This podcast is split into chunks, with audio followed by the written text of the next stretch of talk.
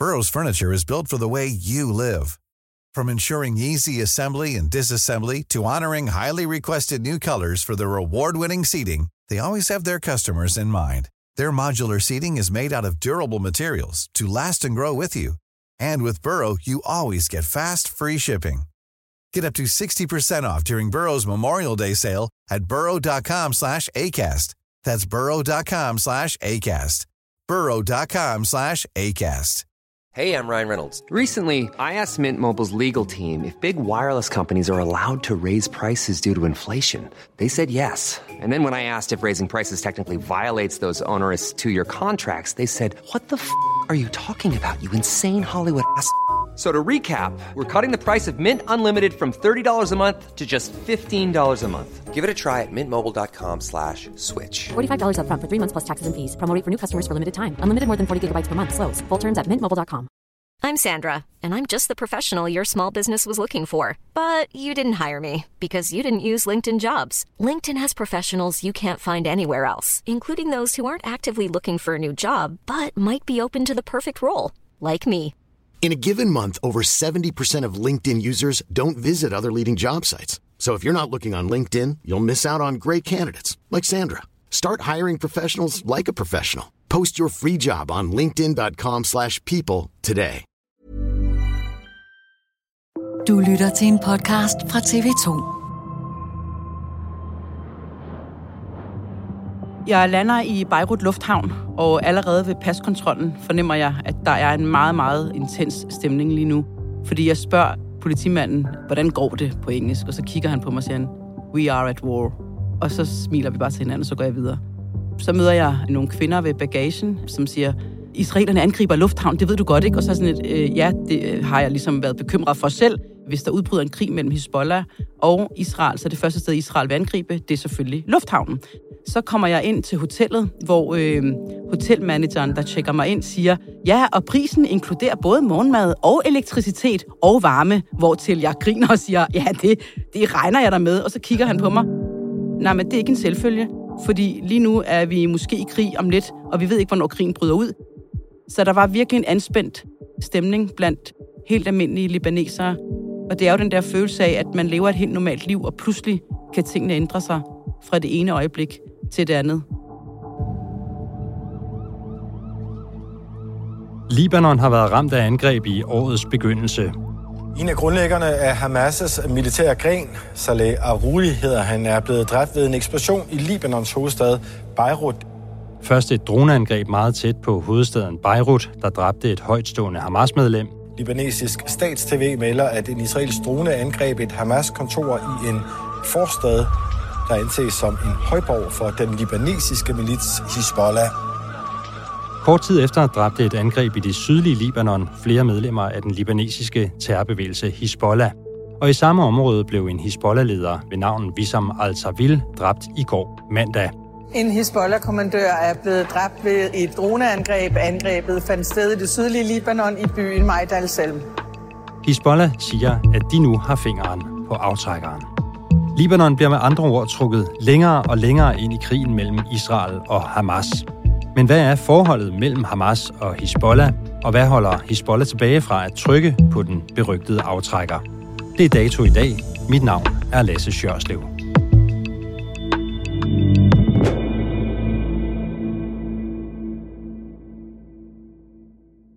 Simi, hvornår var du øh, sidst i Libanon? Det var jeg øh, et par uger efter øh, terrorangrebet i Israel 7. oktober, øh, altså i midten af oktober til begyndelsen af november. Jeg var der i øh, 14 dage og oplevede, hvordan øh, libanesere var bekymrede for, øh, at øh, krigen mellem Hamas og Israel skulle øh, gå ind i Libanon også. Altså, der var virkelig en reel frygt blandt rigtig mange, jeg mødte dernede. Altså en meget anspændt stemning. Simidjan, du er korrespondent på TV2, og øh, du har rapporteret fra Mellemøsten de sidste mange år. Hvornår har du sidst talt med nogen i Libanon? Jamen, så sent som øh, i, i dag har jeg været i kontakt med en libanesisk kvinde, som jeg mødte, da jeg var dernede. Jeg mødte hende på en strand nede ved det sydlige Libanon, cirka 18 km fra den libanesiske-israelske grænse. Vi kunne høre eksplosionerne i baggrund, se røgskyerne, og alligevel var folk ude at bade. Altså kvinder i bikini og mænd og børn og ghettoblaster og både. så det lignede sådan en ferieparadis, men så i baggrunden, så var der ligesom røgskyer. Og der møder jeg den her kvinde, som jeg falder i snak med, en 60-årig libanesisk kvinde, som øh, jeg spørger, jamen, altså, så sidder du her, det ser da hyggeligt ud, så nej, det er overhovedet ikke hyggeligt, men vi er nødt til at opretholde en eller anden form for normalitet i det her kaos. Du kan jo se, hvad der foregår der. Og hun var virkelig bange. Og øh, det var der rigtig mange andre, der også var. Og hun fortalte mig, at øh, hun havde en kuffert klar i sin bil, at hvis nu det eskalerede nede ved grænsen, altså 18 km fra, hvor hun sad ved stranden, jamen så var hun klar til at køre til Beirut.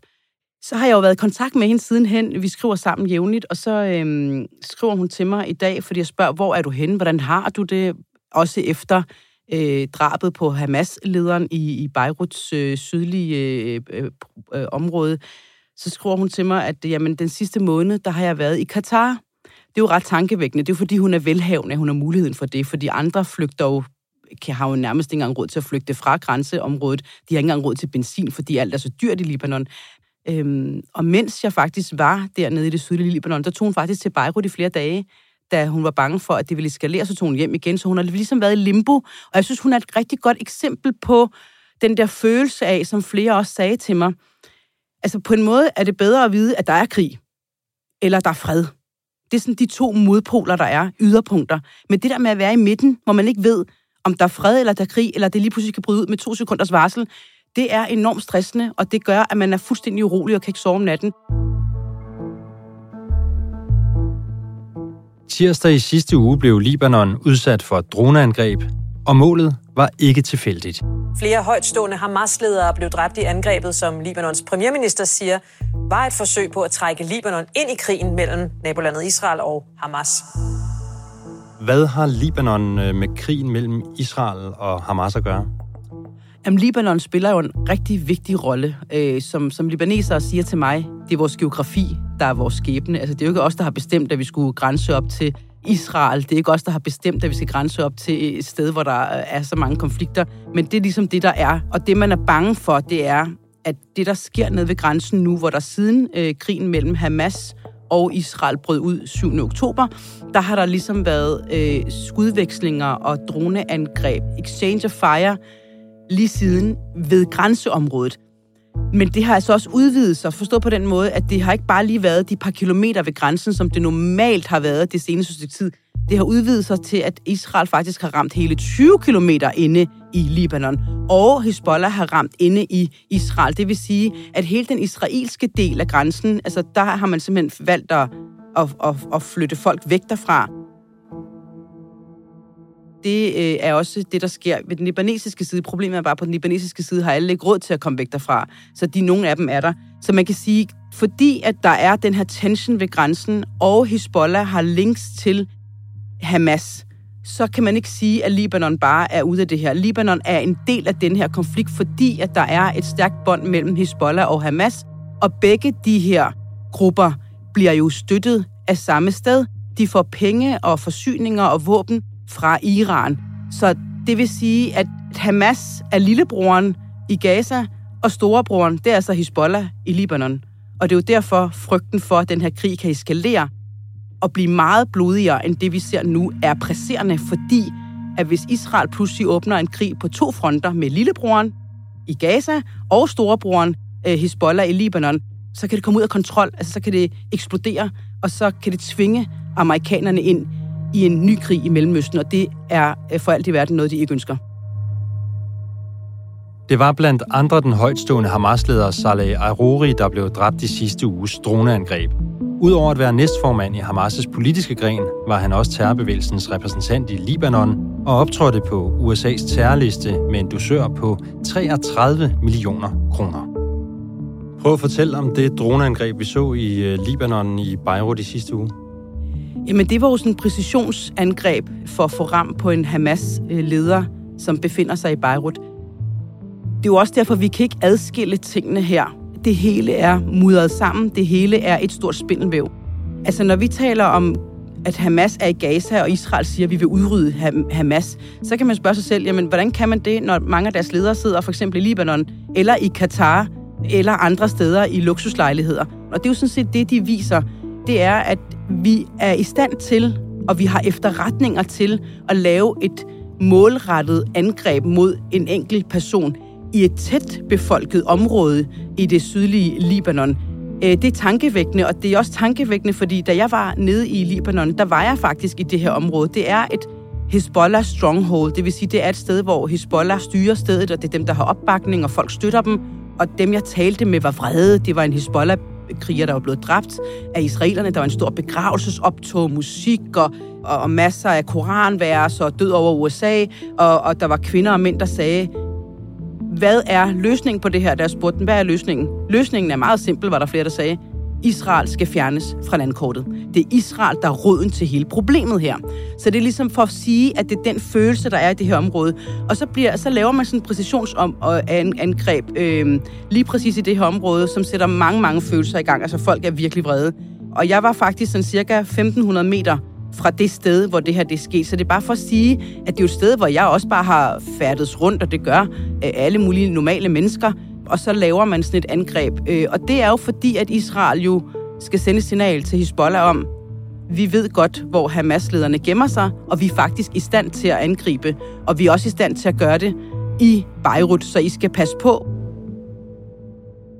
Israel har ikke været ude og tage ansvaret for øh, drabet på al men ved vi det Israel, der står bag? Det er der rigtig meget, der peger på. Rigtig mange eksperter peger på, at det er øh, Israel, øh, og at Israel vil heller aldrig gå ud og indrømme den slags ting. Altså når de laver den slags operationer i andre lande, så går man ikke ud og snakker om det. Det er bare sådan noget, der sker. Og så kan man så spekulere i, hvem skulle det ellers være i virkeligheden? Fordi det her, det er jo et stærkt signal til Hamas om, vi ved, hvor jeres leder er henne, vi er i stand til at ramme dem, og et stærkt signal til Hezbollah om, at hvis I begynder at trykke på aftrækkeren, så er vi klar til en fuldbyrdet krig, og vi kommer til at smadre jer. Og det har Netanyahu sådan set også gentaget flere gange. I kommer til at fortryde det, hvis I gør, hvis I går videre med det her. Og vi har jo hørt, at Hezbollah har raslet med sablerne her i den seneste tid, og vi skal nok komme øh, tilbage til, sådan, hvordan øh, de her trusler er blevet brugt mere aktivt, men prøv lige sådan helt konkret at fortælle, hvordan de har reageret her i de sidste dage. De seneste dage, der har Hezbollah intensiveret deres angreb mod israelske mål. Og for eksempel i søndags, der ramte de faktisk en luftbase i det nordlige Israel. Og det er jo bekymrende, fordi at det viser, at Hezbollah er i stand til også at ramme ret vigtige militærmål i Israel. Det er jo derfor, at det er bekymrende det her. Fordi Hezbollah er til forskel for lillebroren Hamas i besiddelse af rigtig mange krigere. Der er tal, der siger 100.000 krigere. Måske er det overdrevet, men igen, det viser lidt om deres styrke, men også om, hvor mange de egentlig kan mobilisere. Om det så er 80 eller 90.000, det er jo egentlig underordnet. Men det er et estimat, altså 100.000. De har flere tusind droner, der kan mm, flyve bomber ind, og de kan ramme alle byer i Israel. Derfor er Hezbollah en større trussel mod Israel og en større og mere kompliceret fjende, end Hamas for eksempel er. Så lad os lige slå fast, altså hvor stor en magtfaktor er Hezbollah i Libanon? Kan man for eksempel være øh, premierminister uden at have Hezbollahs opbakning? Altså, det er Hezbollah, der har bukserne på på rigtig mange måder. Det er en stat i staten, kan man godt sige. De har ministre, de er en politisk faktor. Øh, og dengang i 2006, da der var krig mellem Hezbollah og Israel, der blev de jo set som helte, der forsvarede landet. Og det er jo også det, flere libaneser så siger til mig, jamen, hvis der udbryder krig, så er det ikke den libanesiske hær, der kommer til at beskytte os. Det ved vi godt, så er det Hezbollah, der kommer til at beskytte os. Men samtidig er der også folk, der siger, det er også Hezbollah, der kan få os i krig, og det ønsker vi ikke. Hvorfor skal det være dem, der skal have lov til at definere vores fremtid? Så man kan sige, det er en politisk øh, faktor, men det er også en gruppe, der jo er på EU's terrorliste. Jeg vil også sige, at nu har jeg været til flere begravelser, Hezbollah-begravelser. Altså, det er organiseret. Altså, det er ikke ligesom Taliban i Afghanistan, vel? Det er de er organiseret, der er fuldstændig styr på det, og det er veltrænede unge mænd, så man kan sige, det er derfor, de udgør en større trussel, fordi at de er i stand til at føre en krig på en anden måde. Men den libanesiske befolkning er jo ligesom fanget et eller andet sted i et politisk vakuum lige nu. Altså, økonomien er fuldstændig nedsmeltet. Folk har mistet deres penge i banken fra den ene dag til den anden, så mistede de hele deres opsparing. Der er et kæmpe inflation. Det er jo derfor, at Hezbollah er påpasselige de ved godt, at den opbakning, de havde i 2006 fra befolkningen, den har de ikke på samme måde. De ved godt, at hvis de går ind i en krig med Israel nu, så vil der komme så mange massive ødelæggelser i Libanon, at det vil være svært at rejse sig igen som land, så kollapser det hele. Og det er jo derfor, at politiske partier siger, hvorfor har vi lavet Hezbollah blive så stærke? Der var også en kvinde, jeg kan huske, der lige landede i lufthavn, der sagde, at hun var ulykkelig over, at bolden nu var hos Hezbollah. Hun sagde, de her mennesker, de kommer til at trække os ind i en krig, som vi ikke ønsker, og det kommer til at gå ud over os alle sammen. Og det var den frygt, jeg faktisk mødte hos rigtig mange, der var dybt, dybt bekymrede for, at deres liv skulle endevendes. I fredags holdt Hezbollah-lederen Hassan Nasrallah en tale til det libanesiske folk og til hele verden. وكما قلنا في بيان حزب الله أمس هذه الجريمة الخطيرة لن تبقى دون ود وعقاب her gentog han sine trusler mod Israel og sagde, at Libanon vil fremstå sårbare, hvis de ikke gengælder angrebene. Og det var også Hezbollah, der få dage forinden sagde, at de, citat, har fingeren på aftrækkeren. Hvordan udlægger du det? Altså, at øh, Hezbollah siger, at de har fingeren på aftrækkeren? Der er jo altid store ord fra Nasrallah. Han holdt jo også en stor tale, da jeg var dernede, og der var store forventninger om, at han måske ville netop trykke på aftrækkeren.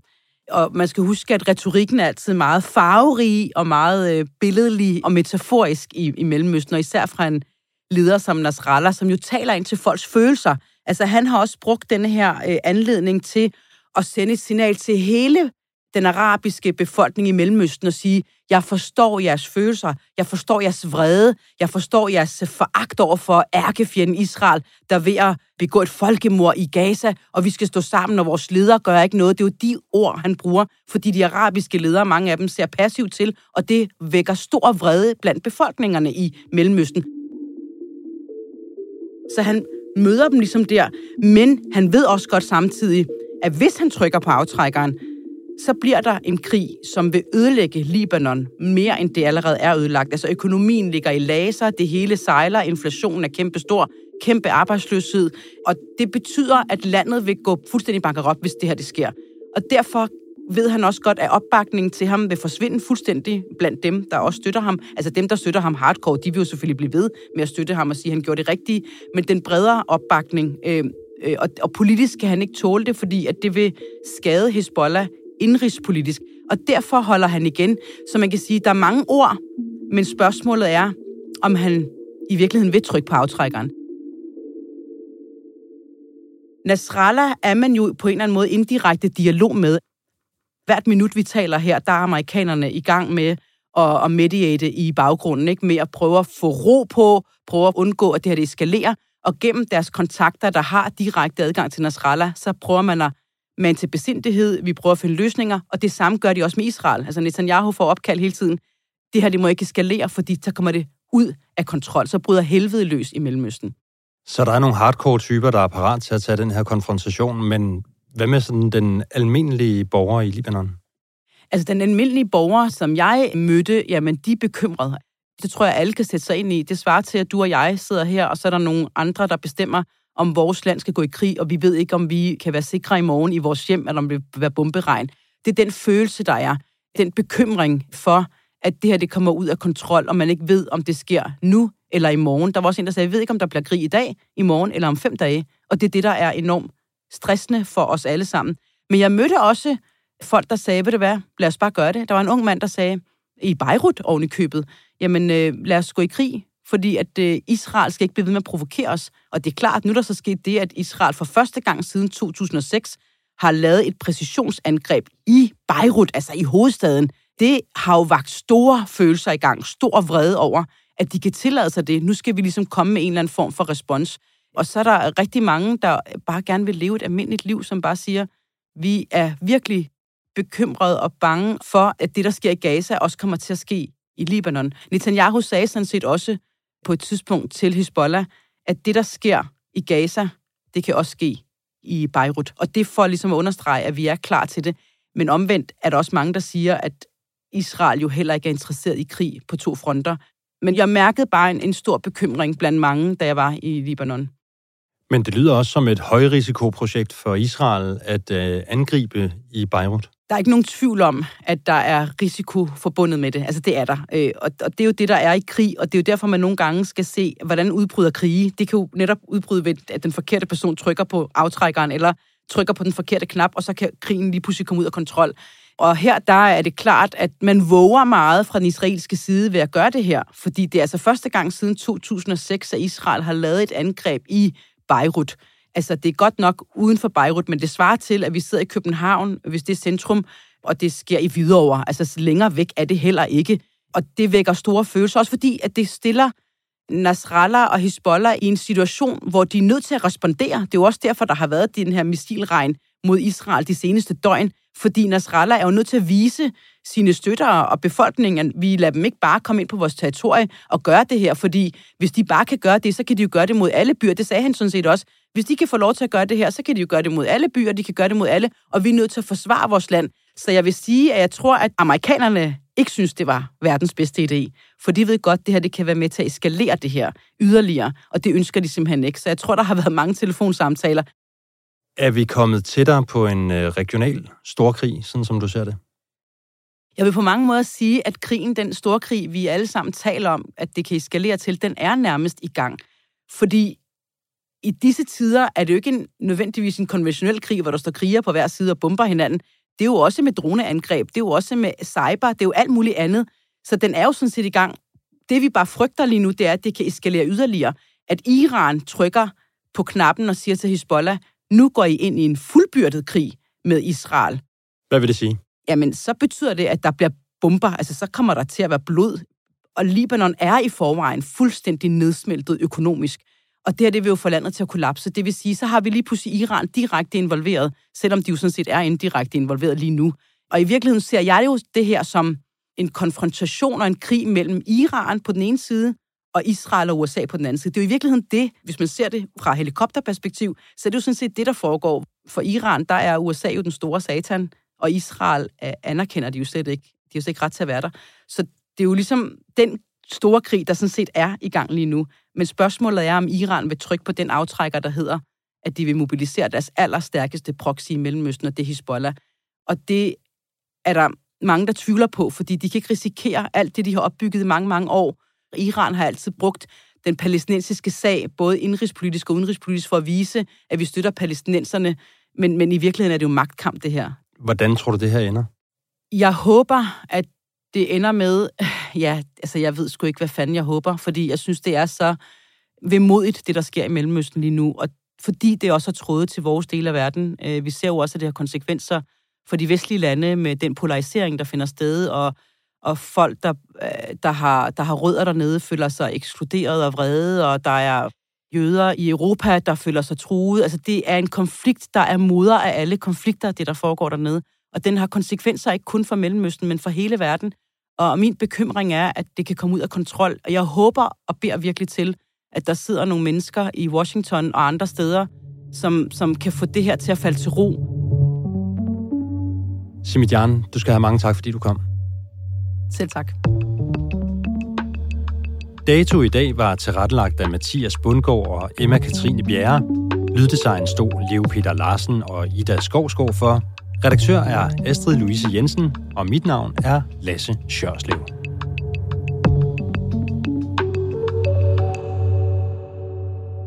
Du har lyttet til en podcast fra TV2.